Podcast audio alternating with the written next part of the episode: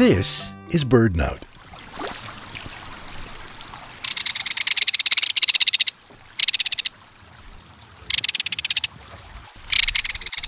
There's no other sound along a stream or waterway quite like the reverberating metallic call of a belted kingfisher. As the showy crested kingfisher flies overhead, strong staccato wing beats and white wing patches flash a Morse code pattern. The bird's power is in its large head and sharp bill.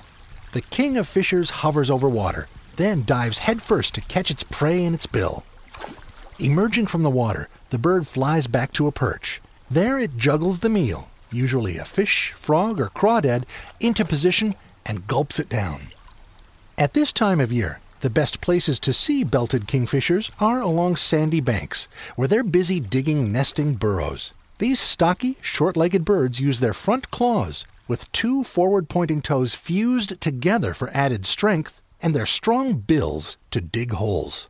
The holes typically reach 3 to 6 feet into the sandy bank, but some nesting holes can extend 15 feet. When not perching, fishing, or building a nesting burrow, the belted kingfisher dashes through the air, warning intruders with its rapid fire call. You too can dig deeper and see a photo when you come to our website, birdnote.org. I'm Michael Stein.